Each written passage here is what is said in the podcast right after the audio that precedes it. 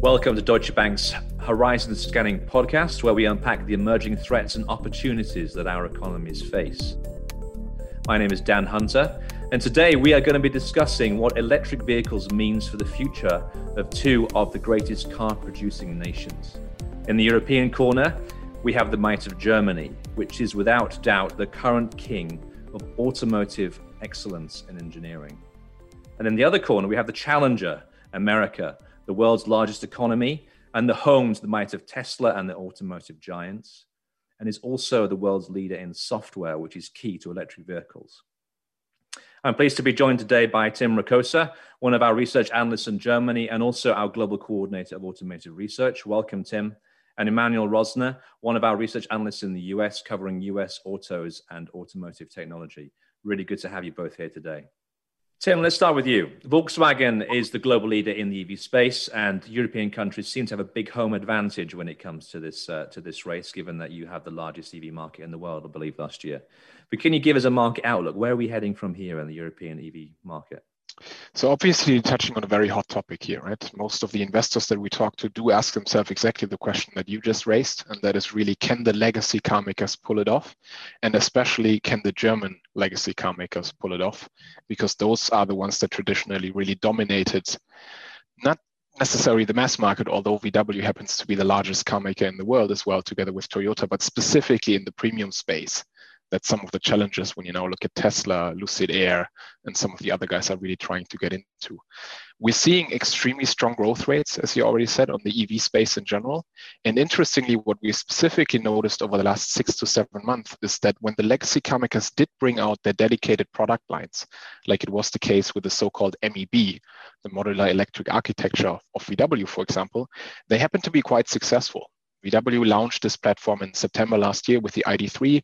They already sold close to 250,000 cars, BEVs, battery electric vehicles last year.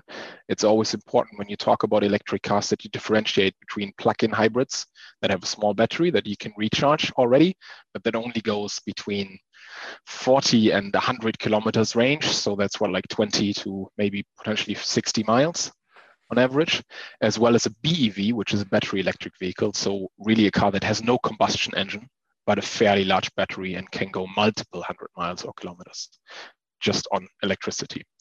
And you notice that VW is, is pretty strong, obviously, when it comes to EV sales, but specifically with this BEV platform that they have now launched, they also start to become quite competitive. And they will probably sell about 600 to 700,000 BEVs this year, and Emmanuel can touch on that in a second, but that will probably put them relatively close to the global BEV market leader, which is Tesla, that has dominated this market over the last couple of years, and now increasingly sees some challenges coming up from other car brands. What we like to do is we look not so much at Germany, because as you say, it's a large market, but the leading EV market in the world is actually Norway that already has 60% of cars being sold this year being fully electrified. And the reason for that is taxation largely, a couple of regulatory issues. But what you see in that market is that as soon as you have a fairly competitive product in terms of range, acceleration, and cost, obviously, and taxation plays a big role on the cost side of things in Norway, customers are starting to think again about alternatives to the Tesla products they already know. And in that market, for example, the Audi e-tron from, from Audi is quite successful. Um, you see that certain other models like the Porsche Taycan are selling extremely well despite a very high selling price, right? So you start to notice that while we're early on in the ramp up of the traditional car makers, and it took them a long time to realize that the industry is heading into this direction, they're really starting to catch up now. So, Manuel, with the exception of Tesla, the US manufacturers have definitely lagged behind uh, Europe. But are they catching up quickly? It, are they serious about fixing this gap? Yeah, I think I think they are, and I think we're at a very interesting point in EV adoption for the US um, for several reasons. I would say if you just look at the demand side first, obviously starting from an extremely low base, less than two percent of uh, US sales were electric vehicles last year, there was actually not that much offering, and it's really mostly accounting for accounted for by Tesla. Not a lot of appetite from consumers for it. There's federal incentives uh, to buy cars, but the main players in that field, Tesla and GM, have already run out of them, and so just not a whole lot of boost towards that. Not a lot of consumer appetite. Things are changing extremely fast. Some of it is new, new administration, and some of the things that um, uh, that they've discussed, more help, more incentives. Uh, that's starting to really make uh, an impact. But more importantly, I think it's also automakers' realization that this is the future and this is where they should steer all of their investment. And so what we're finding now is not only obviously Tesla, you know, being the global EV leader, uh, will probably be still this case this year, and then maybe Volkswagen would be around the same, uh, you know, starting next year.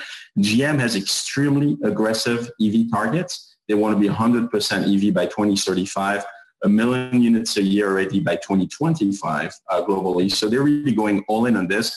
Ford has a new CEO that's going in the same direction. We expect a new strategy from the company probably within the next months or so, and we'd expect it would be very, very similar to what GM has announced. So automakers are going all in. I think the administration will change policies to a way where it will be extremely supportive. And the third point, which really ties a little bit to Deutsche Bank's role in this as well, is this tremendous investor appetite to make things happen. And so in addition to the established players which are going in that direction, there's a lot, a lot of startups which investors are helping funding dozens of SPACs in the EV space, uh, which Deutsche Bank, you know, has had a, a participation in quite a few of them, you know, getting to capital markets. So I think it's happening all very, very fast, and that was a fascinating time in the U.S. So let's talk about the government, the role of the government. It's the Biden administration's proposed, uh, is it 170 something billion of EV investment? Uh, does this change the outlook really materially in the US? And but what about in Germany? What is the German government doing to support the market? So I'll start maybe with the, the US side. Uh, so as you said, as part of the $2 trillion uh, uh, package, about 174 billion will be towards uh, promoting electric vehicles. There hasn't been much detail yet around how this will be um, implemented. The likelihood is that this will serve as boosting federal incentives towards electric vehicles by either uh, increasing the amount of vehicles any given automakers can um, benefit from from these incentives, or potentially just you know actually increasing the incentive themselves from seventy five hundred dollars to ten thousand dollars. What this will do in the near term is probably somewhat limited because of a little bit of a lack of supply. Tesla is selling all they can. GM is in the process of ramping up. A lot of the targets are very ambitious midterm, but nothing that they can really move too, too much right now. But I think what this will really do is bring that into uh, cons- uh, consumers' consideration. And now the economics will make much more sense. A whole segment of the population will have uh, better access to this. And I think a lot of the startups could benefit from this as well. A lot of these new EV brands, whether it's uh, Rivian or Lucid or anyone else, they will all benefit from these federal incentives and essentially make their cars really affordable and comparable with some of the competition. Um, so I think it's going to help the midterm outlook and adoption materially in the U.S. Uh, in the near term, I think it's really all about you know ramping uh, things up, and we're going in the right direction. When you think about the trends in Germany, as so often, they have to be seen in context with the EU regulation as well. And what you notice, this is really true anywhere in the world, but it is specifically pronounced right now in Europe. It's a push and pull approach, really. So you force the OEMs to produce these products, typically in the form of regulation, and that typically uh, starts with a CO2 regulation. Uh, for example, in Europe, CO2 regulations have to be reduced by 37.5% between 2020 and 2030. That may not sound like a lot, but it's actually a hell of a lot, considering that usually what you achieve is 1 to 2% per year. So we're really talking about dramatic changes on that side. And at the same point in time, um, you also start to see that the governments are happy to support the car makers. And that is usually in the form of tax incentives. That can be in the form of cash incentives. In Germany now specifically, since you asked about that market, it, it's very strongly driven by tax incentives um, because corporate cars are quite important in Germany. So we work for Deutsche Bank. Deutsche Bank runs a fairly large corporate car fleet in Germany, for example. And if you do get a corporate car and you're entitled to that, um, typically you have to pay 1% of the list price on a monthly basis uh, to the government for that vehicle. So if, if you take a car that's sort of like the, the average in that fleet, that would be like a 50, 60,000 euro vehicle, you have to pay 500 to 600 euro a month to the German government. If you get an electric car, if that's priced below 40,000 euros, like the ID3, for example, is from VW that we already touched on initially in our conversation, you would only have to pay 0.25% of the list price. So you would get away mm. with 100 euros a month. As opposed to 400 that you usually pay. And even if you get a car that's more expensive than 40,000 euros, but it's electrified, you have to pay 0.5% of the list price. So what happens there is people actually buy more expensive vehicles, but they end up paying a lot less on a monthly basis because a lot of the corporate car customers can afford a monthly payout and really look at it as a monthly mobility budget rather than a one-time purchase. And they can afford to not save the full amount, but only a little bit, and therewith drive a better car and sell less. And you start to notice anywhere in the world that incentives are really needed in order for consumers to adopt electric vehicles. And Emmanuel just touched on the change that we're seeing happen in the US. So what we're seeing in in the US market is obviously that these penetration levels are quite low. Um, when you think about it on a global basis, because of the incentives that we're seeing simultaneously with a push towards tighter regulation, right now China is the most important EV market in the world. Europe, in terms of penetration, not in absolute size, because China is a much larger market, but in terms of percent of total units sold, Europe will probably be the most important electric car market in the world for the next 10 years. So let's talk about the cultural aspect of, of the consumer in both of these areas. Now, I'm I live in America, but I'm British, so I look at American uh, I look at Americans with a kind of foreign objectivity, and I also look at Germany with European eyes, but not quite German eyes, because clearly I'm not German. When I look at Germany, it's almost like an act of righteousness to look after the environment, and you, you genuinely care about it. You're obsessed with it, and there's a kind of corporate shame within society with people you know, are seen as polluters or gas guzzlers. You, are kind of obsessed with it. And in America, it's the other way around. You're kind of obsessed with style and big engines and the Ford 150 Raptors and the, the American muscle and damn the environment almost. Is kind of, and not everyone's like that, clearly. But there's kind of two extremes.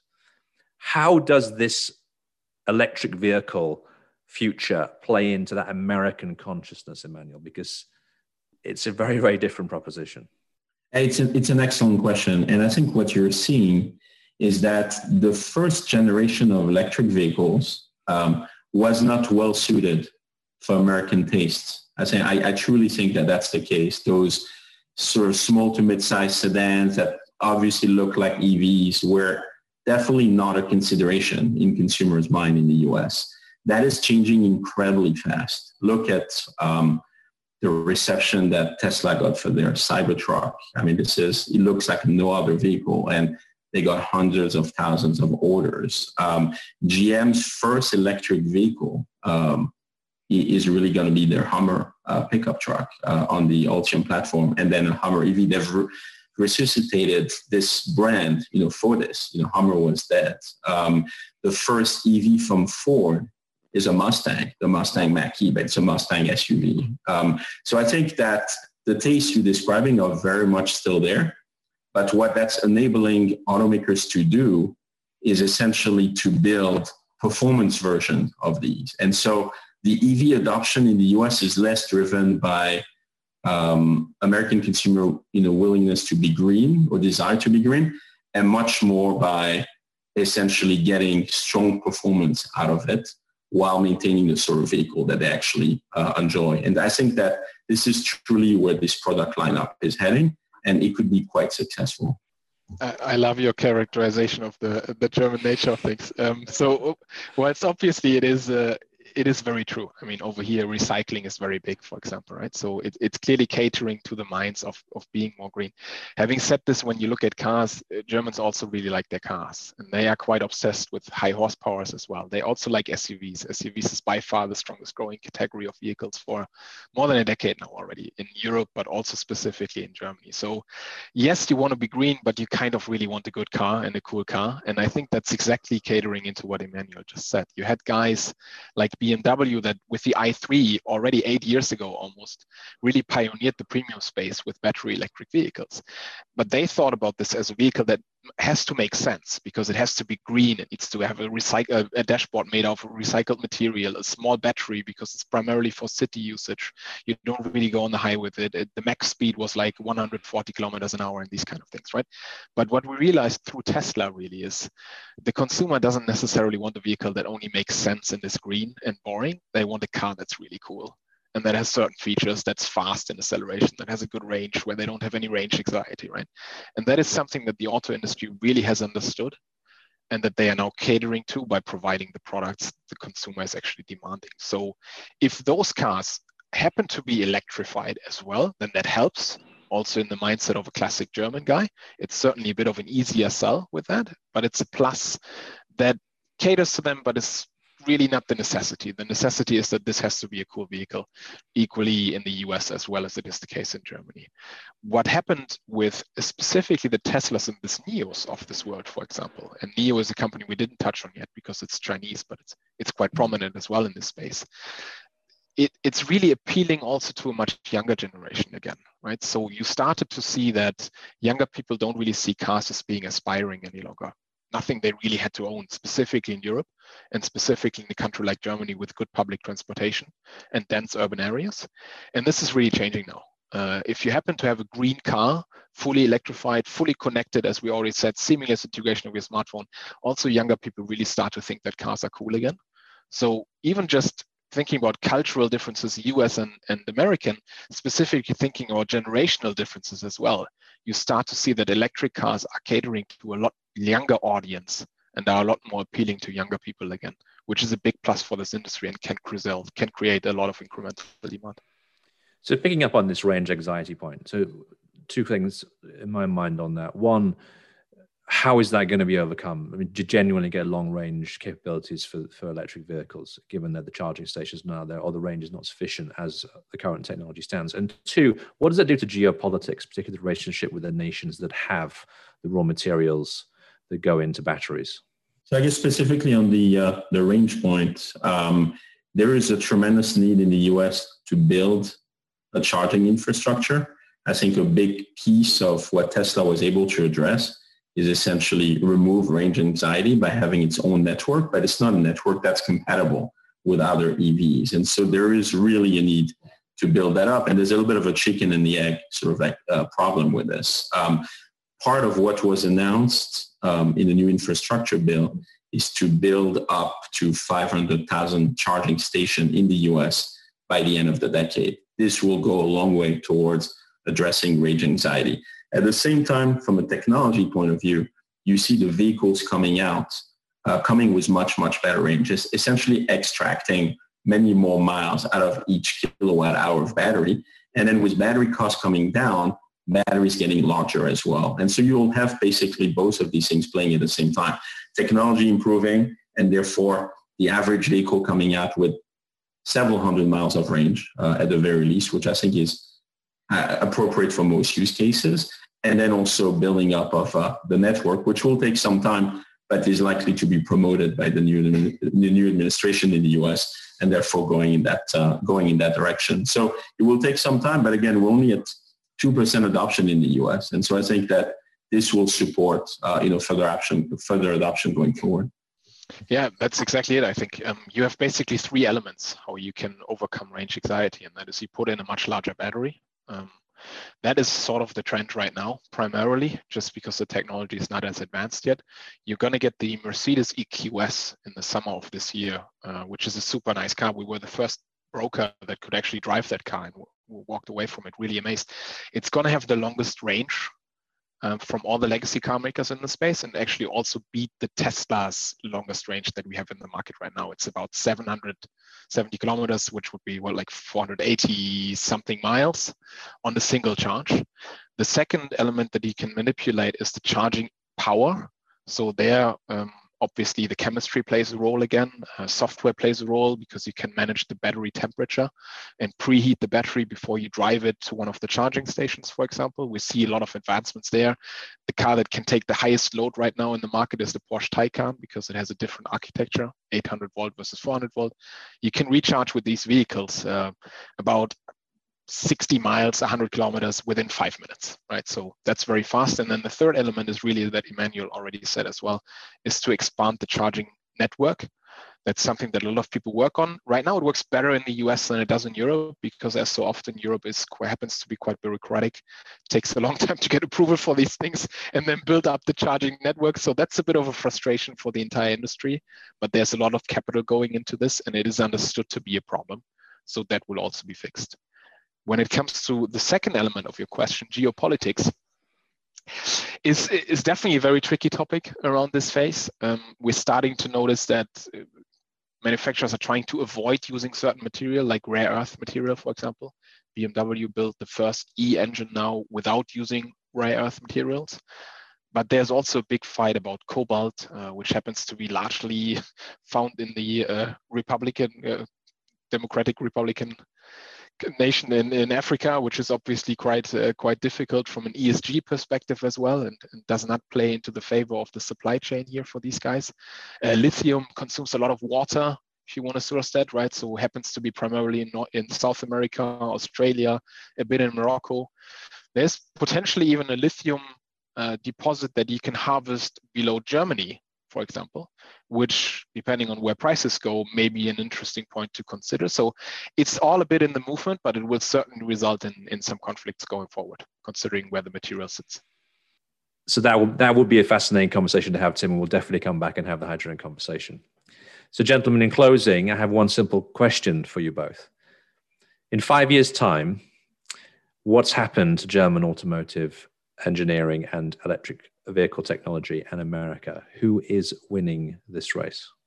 I would say you can really hardly differentiate as as as much as we would like that for the sake of this podcast between America and the and, and Germany. It's much more between the legacy car makers, so the incumbents in that space, and the new entrants. And a lot of the new entrants happen to be in the US. So you can sort of make that argument what I believe is that we're going to see that the legacy car makers will play a much ra- larger role than a lot of people did believe over the last couple of years and even still believe right now. If you ask me five years down the road, I wouldn't even be less worried. If you to ask me 10 years down the road, I think Tesla will still be a very, very dominant player. But I also believe that we're going to see that the legacy car makers are proving that the majority of them will still be around. There will be some consolidation, but the really good guys, and now we're specifically talking about the German OEMs specifically, uh, they will still play a very large role in this global race, and they will also be as dominant on BEVs as they are on ICE right now.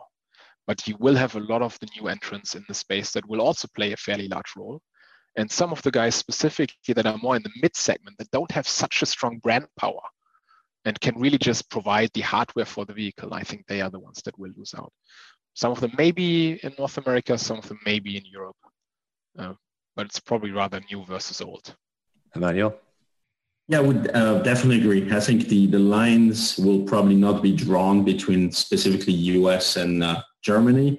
I think it will be between those that made it to the EV world and those that haven't been able to make that transition. And from where we stand here, I would say among traditional automakers, um, GM and Volkswagen are extremely well positioned to make uh, that transformation, potentially to help other automakers make it as well and serve as a platform. I think Tesla is extremely well positioned as well. Um, so those would probably be in there. I think there will be some new names, as Tim mentioned. Uh, we're watching, um, you know, Rivian very closely, but they have uh, their own powertrain. They have a lot of like their own technology and really strong, interesting technology. There could be others as well. Um, a lot of them that have come to the market through SPACs. And so it will be about that ability to make, uh, you know, this transformation. I don't think every legacy automakers will make it. Quite, quite the opposite. Uh, Chinese automakers could be quite, uh, some of them could be quite important as well. And this is probably the market where you're seeing already now the most disruption with literally newcomers, you know, taking over you know, for some of them. So I would say from where we see here, we feel pretty comfortable with, uh, you know, some of uh, the traditional incumbents such as GM and Volkswagen. Um, the other ones, uh, there's a lot of work still to be done. Manuel, Tim, thank you so much for scanning the horizon with us today on this subject. Appreciate it. Talking again soon. Thank you very much for having us. Thank you.